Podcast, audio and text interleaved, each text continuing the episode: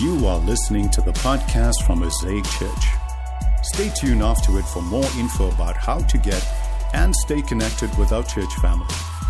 Now, let's dive into this week's message.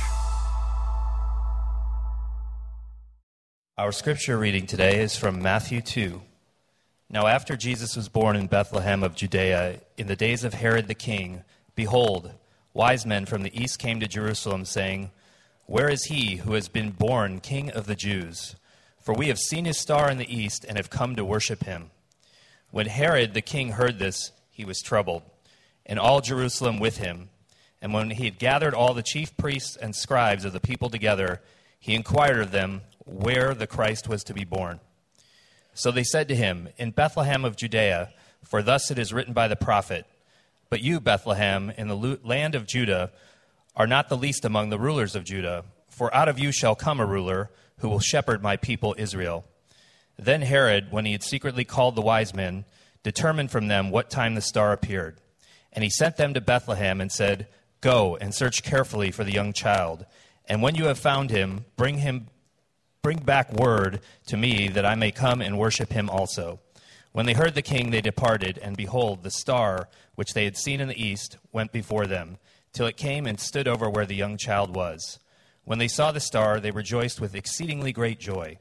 And when they had come into the house, they saw the young child with Mary his mother, and fell down and worshipped him. And when they had opened their treasures, they presented gifts uh, to him gold, frankincense, and myrrh.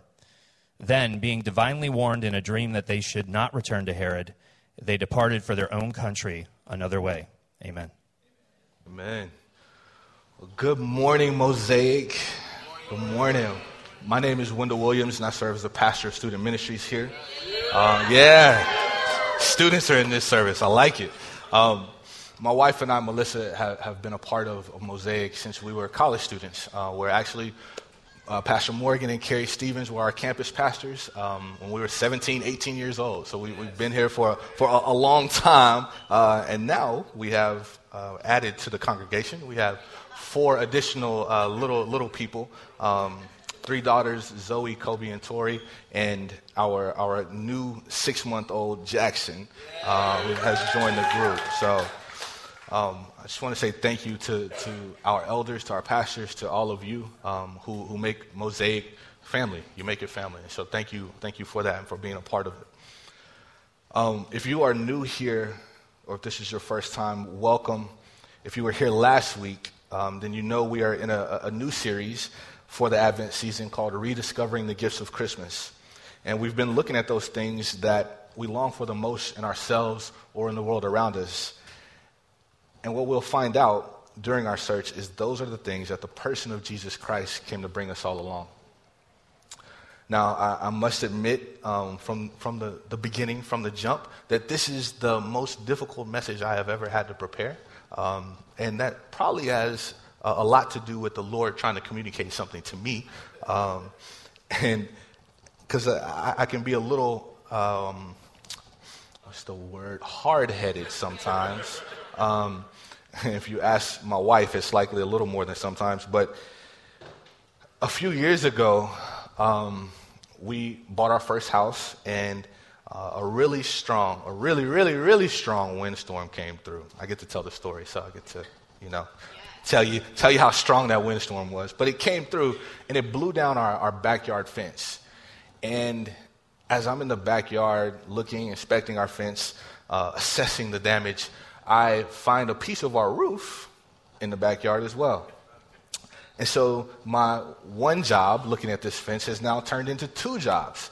Um, added to the honeydew list, right? And I pick up this piece of roof and I decide that's the job, that's the route uh, I'm, I'm going to have to take a look at first. Um, and so I, I, I to um, search online for someone to do it that is better than me because I, I, am not a handyman. Um, but if, you know, if you're Brett Milliken, then sure, you could have gone to the garage, got your tools, and make it happen. But that's not me. Um, I do not go to the garage. I do not go to my, my get my tools. Um, I go to the internet, and find out that it's going to cost about four or five hundred bucks for someone to repair my roof for one shingle. And I'm not paying four or five hundred bucks. So I'm a man. I've seen Home Improvement. I've seen Fixer Upper, um, Chip and Joanna Gaines, Tim the Two Taylor. We can do this. Um, so I go to my garage and I get in my car and drive to Home Depot. Um, but while I'm at Home Depot, I begin, begin collecting my tools. I get a hammer, I get some roofing nails. Um, I'm walking down the aisle, I'm really feeling myself. I'm like, yeah, I got this. Like, I'm, I'm getting tools, I'm going to add it to my collection. Um, but then that's where my real roofing education begins. I learned that you cannot simply purchase one shingle, no single shingles um, from Home Depot. In fact, you must purchase a box of shingles. And so, after my failed attempt to talk my local Home Depot representative into allowing me to purchase one shingle, I now have a hammer, some roofing nails, and a box of shingles. And my trip to Home Depot is just about complete. Now, all I need is a ladder and a truck. And so, I go to the rental section of Home Depot, $19 to rent a pickup truck for 75 minutes. It's one shingle, I'll be done in 75 minutes.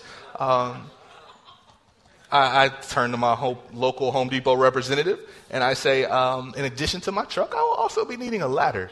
And so he said, we can help you with that. So he takes me to the ladder section and he asked me, is, this, is it a one story? Is it a two story? I'm like, it's a two story. He said, okay, you're to need an extension ladder. Extension ladder? Okay, like it's the same as any other ladder, yes? No? No, it, it's, it's not. It's a little, little different.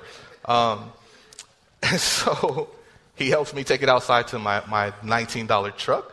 I got 75 minutes, and then he turns and goes, so walk back inside. I'm like, wait, wait, Mr. Local Home Depot representative. I need help putting this, securing this to the truck. So he comes back, he helps put it on the truck for me. I got my roofing nails, my hammer, everything in the back, my box of shingles, and I begin to drive home. As I gingerly turn onto my street, uh, gingerly, I hear a and in my rear view, the ladder, the extension ladder, is flying off the back of my truck. And it lands in a ditch. So I quickly pull the truck over, pick up the ladder by myself, and put it on the back of the truck. and I start driving home right down the block. And I park, I get out, I take my, my hammer, my roofing nails, my two shingles out of the box because I don't need the whole box. I just needed one shingle. And I put the ladder against the roof. I extend it, right, to get as close as I can to the top. And I then begin climbing up the ladder. I didn't realize how high it was. Um, so then I begin to question myself as I'm climbing the ladder. And because my wife is not at home, um, I'm like, if this ladder falls, what am I going to do? And so, as I'm about halfway up, I do the unthinkable, right? What they tell you not to do when you're somewhere high don't look down. I look down. And as I look down, I'm like, what am I doing? Why, why am I doing this? but I keep climbing. I get to the top of the ladder. I toss my shingles, my two shingles, onto the top of the roof. Um, and now I, I have to get off the ladder and onto the roof. So I've seen home improvement. I get on to the, the roof and I slowly transition from the top of the roof onto the ladder. Check my pockets, make sure I got my hammer, my roofing nails, dust my clothes off. I look around. No neighbors saw me, so I'm good. I did it. And I then do the logical next step, which is take out my phone and start taking selfies because I did that, man. I made it. I am the man. And I started inspecting the roof to find out where that shingle I found in my yard came from. And I um, discovered that it's not one shingle that's missing, it's actually two shingles that are missing. But, Look at your boy. I had two shingles. Thinking ahead. But in my dismount from the ladder to the roof, I tore one of my shingles. so I'm not going back down the ladder to get another shingle. What am I to do? So I called my brother, my older brother, who is a, a super handyman. He can fix anything. Um, FaceTime him. I'm like, hey, bro, what you up to, man? I'm just up here on a Saturday doing some roof work, you know? Um, but I only got one shingle, two spots to fill. What, what, what should I do? he has no solution for me other than go down the ladder and get another shingle. All right, bro, I'll talk to you later, man, because uh, I'm not doing that. And I decide then I'm going to go ahead and choose one of these spots to repair. And if I have to repair it with a broken shingle, so be it. So I use the good shingle to cover one spot.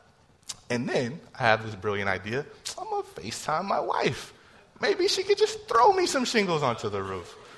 Or climb the ladder and bring them up. No, no, no, yeah, no, no, no, bad idea. So she's to frisbee toss me some shingles onto the roof. So she gets home, and I climb down to a lower part of the roof.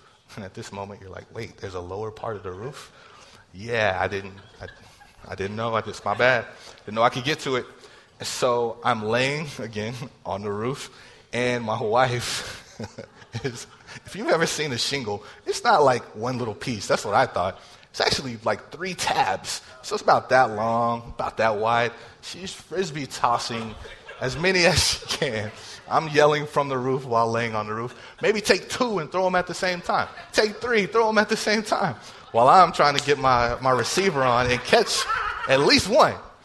And so finally, after the, the fifth or sixth try, I catch one. So now I'm good. I can replace that last shingle that's missing. I attach the shingles to the roof. And my brother FaceTimes me. He's like, hey, I just want to check on you, see, see how everything's going. I'm like, oh, man, it's going good. Like, it's going real good, actually. I just got the other shingle. Uh, I didn't tell him how I got the shingle, but I was like, I just got the other shingle. And I, I put him on. And so I FaceTime, let him see my work. And then he asked me, uh, man, that looks good. But do you have any type of sealant to fill in the nail holes? I'm like, sealant? My local Home Depot res- representative did not say anything about sealant. And how critical is this sealant? It, it, it's, it's okay. All right. Well, I, I, I don't know. I'm not sending my wife to Home Depot to get sealant. I got how much time? 75 minutes, man. I got to get this truck back. So now I'm done. Comes time for my dismount from the roof back to the ladder. So I secure my hammer and my roofing nails in my pockets, and I lay down again on the roof. And my feet are dangling. Look, I can barely do it on this. Imagine me being on the roof, right?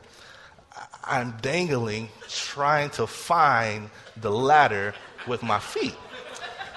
So I have to continue sliding in faith to find this ladder. And I, I grab the top of the roof and the bottom of the roof. My belly, again, I'm getting cut up, trying to find the ladder. My, fight, my feet finally land on it. I begin climbing down. I don't take more than one or two steps. A little wobble happens in the ladder. I'm like, uh oh, no. What is happening? So I do what you're supposed to do, right? I close my eyes and I start praying. And I just keep climbing down the ladder with my eyes closed. And before I know it, I'm back up safely on the ground. And I made it right? So I look up at the ladder, look up at the roof, and I say, Thank you, Jesus, for. No, I'm not that humble. I take out my phone, I'm taking selfies. You did it, bro. You. That's how high it was. And here's the thing, though I, I received a, tremendous gift through that experience. And that gift, I believe, is in, in short supply today. There's a lack of it in our society. But I believe the presence of it saved my life and can save yours. And I think the absence of it could actually kill you. And that gift is the gift of humility.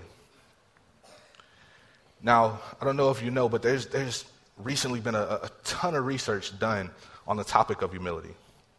We're going to take a brief look at what humility is and what it is not. But study after study from secular researchers, non Christian researchers, they're discovering that there's evidence lifting up the benefits of humility while tearing down long held stereotypes that can have dangerous consequences for the well being of individuals and nations. One of those researchers, Peter Hill, a university psychology professor and past president of the Society for the Psychology of Religion and Spirituality of the American Psychological Association, really important, smart guy. He's found that humility is actually not weak willed, it's not stoop shouldered, it's not individuals of low self worth. In reality, it takes a strong will and courage to celebrate the gifts of others while being honest about one's own shortcomings. In fact, some of the positive outcomes you'd probably be happy to know of practicing humility are that humble people are more successful in areas of business and romance. Amen? Humble people experience better physical and mental health. Humble people contribute more to prosperous societies. Humble people are open to learning from others. And at a basic level, people like humble people. And if all of this is true, and there are so many positive outcomes to practicing humility, then why are we willing to vilify those who disagree with us, including entire ethnic, racial, or religious groups, rather than engage in humble dialogue? You see, we need humility. The presence of it brings life, and the absence of it brings death. And we see that plainly in Matthew 2, where we find a couple of biblical characters included in Jesus' origin story that can help us take a closer look at what humility looks like, as well as what the absence of it looks like. And the first of the two is the Magi. What I love about the Magi is that these weren't just three random guys coming to bring baby Jesus some Christmas presents. No, despite what tradition has taught us, there were likely several Magi, and they traveled with an entourage of servants and soldiers. I mean, they're bringing treasure, gold, frankincense, myrrh across the desert. And when they show up on the scene, verse 3 says, the king and all of Jerusalem were troubled. They asked the question, Where is he who's been born king of the Jews? And the current king and his advisors, they're troubled. What's equally interesting is that they made this journey, this thousand plus mile journey, leaving behind their homeland, their families, and religiously, they wouldn't even be considered Christians if we called people Christians back then. No, they were likely part of a monotheistic religion, a sect called Zoroastrians. And it still exists today, but will likely die out in a few years. It's where we actually, the, the, the God that they followed was named Mazda. It's where we get the brand Mazda from. But God prompted them to follow a star, to search out a ruler, the shepherd, prophesied from long ago. And if, if you're a seeker here today, if you're seeking something, and you're willing to follow God's prompting, that's saying something. That's saying a lot. Because we live in a time where people don't, they don't like to claim that they found something.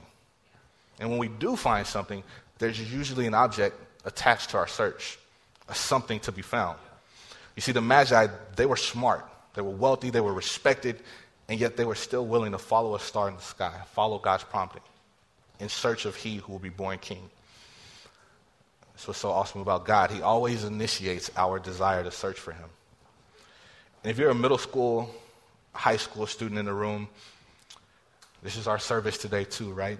If, if you've got friends, classmates, teammates that claim that they're searching for some, something and you're choosing to follow them, let me encourage you to be clear on what the object of their search is.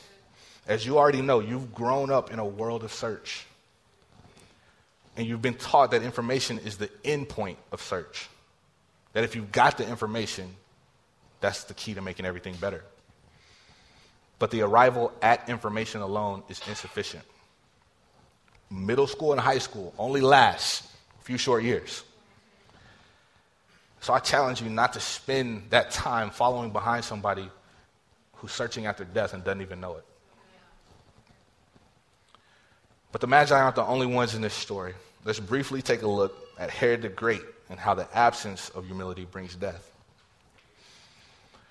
You may know a little bit about Herod the Great already. Uh, told first service, I feel like I, I missed an opportunity every time I see a, a, king who adds the great onto their name. Like, should I have gone with Wendell the Great or name one of my children the Great? Like, because no matter how bad they were, they're still great. I don't know. But Herod the Great schemed, plotted, killed those closest to him because he was constantly worried about someone trying to take his place, including his wife, two of his sons.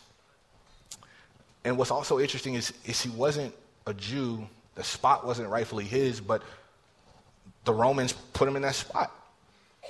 probably played into why he was constantly concerned about someone taking his spot. And as Pastor Morgan said last week, Herod the Great, his legacy was essentially he built a lot of buildings, killed a lot of people. Herod the Great and his wisest men, they had the information. They knew when and where Jesus was to be born after the, the Magi prompted them with the question. And yet their response wasn't, man, yeah, let's go. Like everybody, let's, let's go see this king being born. It was bothered and troubled. And I know we had a little bit of fun with, with Herod, but it's, it's really never a joke when a person of pride is in a position of leadership. In the church, in the community, at the national level, even at home. Parents, pride looks like never apologizing to your kids when you've made a mistake or done something wrong, which, in a way, communicates you're perfect. Pride acts like I've got to look out for me. If I want to get promoted in my job, I got to build a case to be number one. After all, everybody's looking out for themselves too, right? In relationships, I'm not apologizing. I didn't do anything wrong. They should be apologizing to me. I'm not going to forgive them until they do what they're supposed to do. You see, there's a little Herod in each of us. He shows us what it looks like to sit on the throne of our own hearts, of our own lives. The question, though, is what's going to dethrone that little Herod in each of us? Because pride is like a guy on a ladder praying he doesn't fall one minute and then taking selfies on the rooftop the next. You see, we teeter between humility and pride, life and death, and we know better. We've got the information, but we can't fix it on our own. The reality is, we've got the wrong king. We need a better king. We need a king who is humility embodied.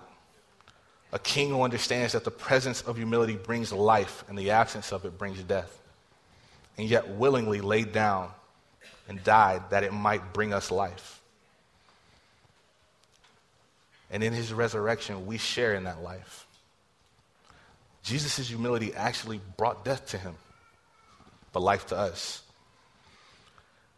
You see, humility is more than a virtue lost or to be regained, it is the person of Christ. It's always been, as he's always been. It's in his birth, it's in his life, it's in his death, it's in his resurrection. And he offers us the gift of himself in increasing measure. And in him there is none wise, no Jew, no Gentile, but for all who would draw near to him, forgiveness and life. For he will draw near to, to us. Power of Christ can transform our hearts to bring life out of death. Thanks for listening. For more info about how to get and stay connected to Mosaic Church, please visit us online at www.mosaicchurchaustin.com or download our app from your App Store.